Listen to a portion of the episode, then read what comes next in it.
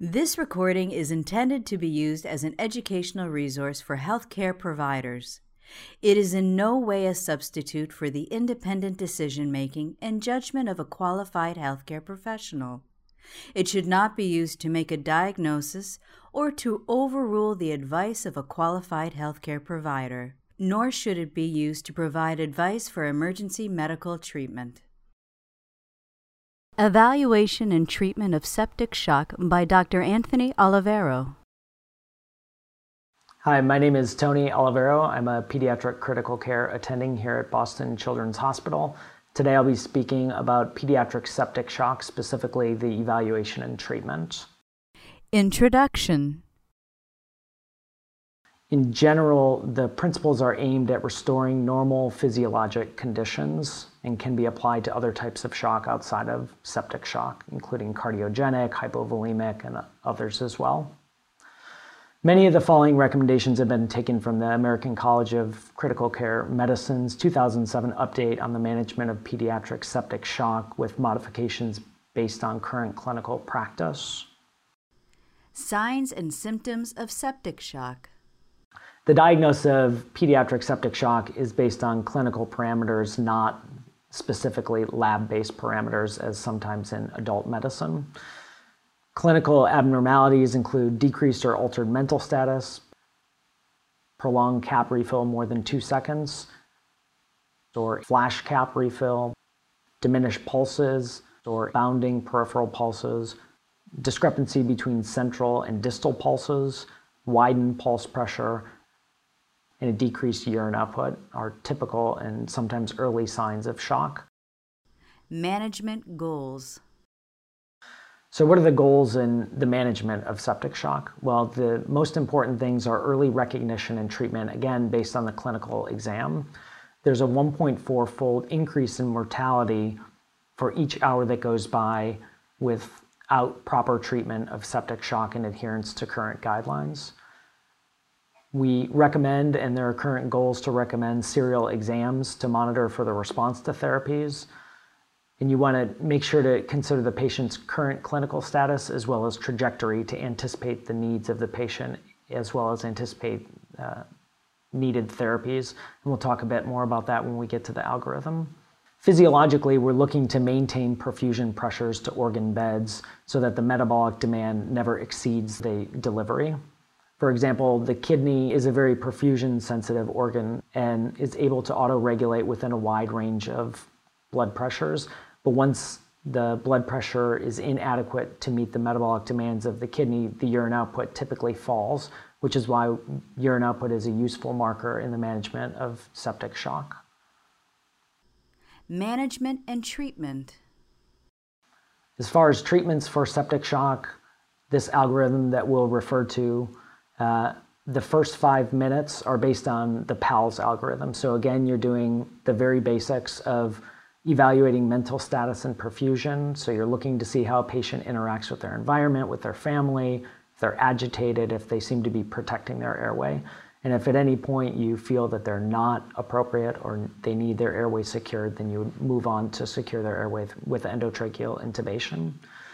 Additionally, in the first five minutes, typically in the emergency department, but these patients may be anywhere on the general floors or the critical care units. We want to establish quick IV access, and if that's not easily obtained, then IO access is recommended. You want to be able to obtain labs quickly and send cultures off to be able to order antibiotics as well. The goal of antibiotics is to be delivered within the first hour of recognition of septic shock. Once those labs return, you're looking to correct any electrolyte abnormalities, which will optimize the cardiac and vascular function.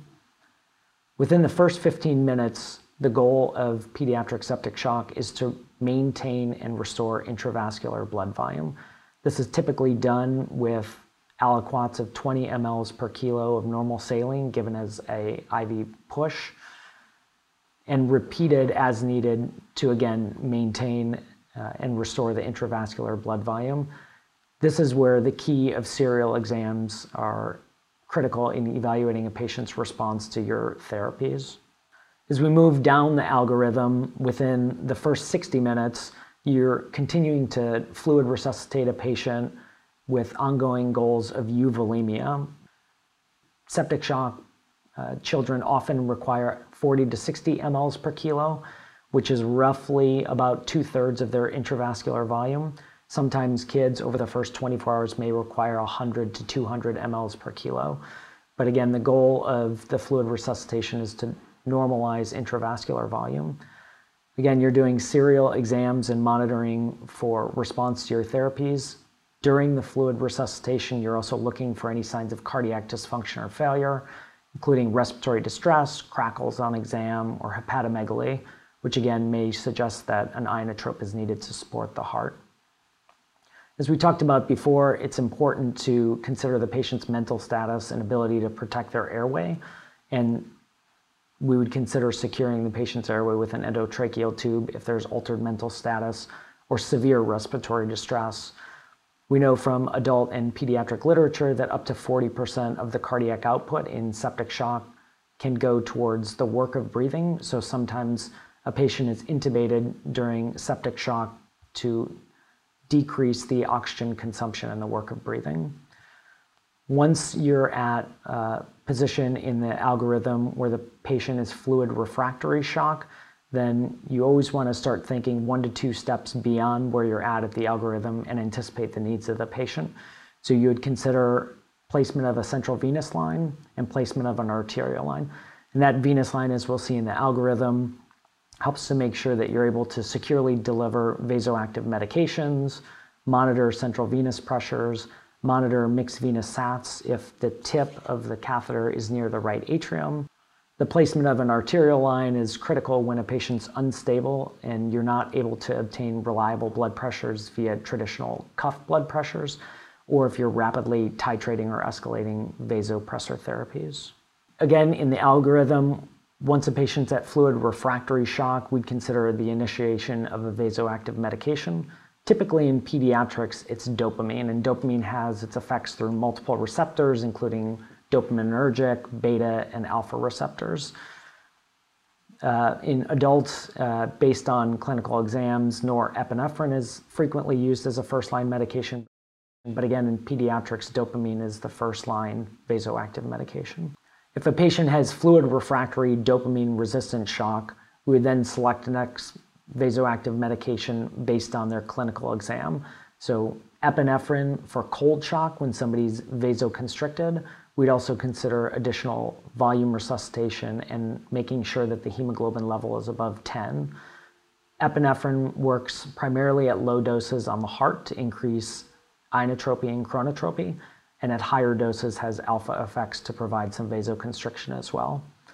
Norepinephrine, you would select for a patient who has uh, warm shock or vasodilatory shock. And again, as opposed to epinephrine, norepinephrine is going to have its peripheral effects through alpha receptors and cause vasoconstriction. Again, the goals of the titration of therapies are to normalize cardiac function and vascular tone.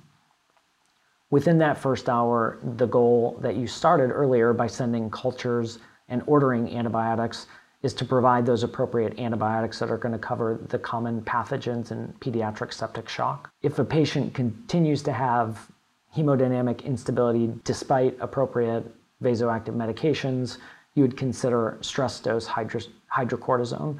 Ideally, you'd like to obtain a cortisol level before the dosing of hydrocortisone to evaluate for relative or absolute adrenal insufficiency. Some conditions that would predispose you to be relative or absolutely adrenally insufficient would be chronic steroid use or pituitary or adrenal dysfunction at a baseline. Continued goals after 60 minutes of therapy include titration of medications and fluids to normalize the cap refill to less than two seconds, normalize age specific heart rate and blood pressure parameters, a mixed venous saturation, so again, a central venous catheter with its tip near the right atrium, a central venous pressure of 8 to 12, and this is borrowed from adult literature, with a goal SAT of greater than 70%, and again, a hemoglobin greater than 10 to optimize oxygen delivery. Cardiac index, which is normal, of 3.3 to 6 liters per minute per meter squared. Additional medications that are often considered in advanced septic shock would be milrinone for persistent vasoconstriction. Milrinone is a type 3 phosphodiesterase inhibitor, which has global vasodilation and, and some degree of cardiac effects, but primarily it's used to vasodilate a vasoconstricted patient. Another medication on the other side would be vasopressin for a patient who has persistent refractory vasodilation. Patients with catechol resistant shock are at serious risk for hemodynamic collapse, and you want to search for underlying cause. So, an echocardiogram would be indicated at this point. Anticipate the need for ECMO. So, typically, once a patient's on two or more pressors, we would at least have a discussion of whether or not ECMO was indicated for a patient. This concludes our discussion on pediatric septic shock in the evaluation and treatment. This recording is a production of Open Pediatrics, a free and open access resource for pediatric clinicians worldwide. For more pediatric care materials or to join our global community, please visit our website at openpediatrics.org.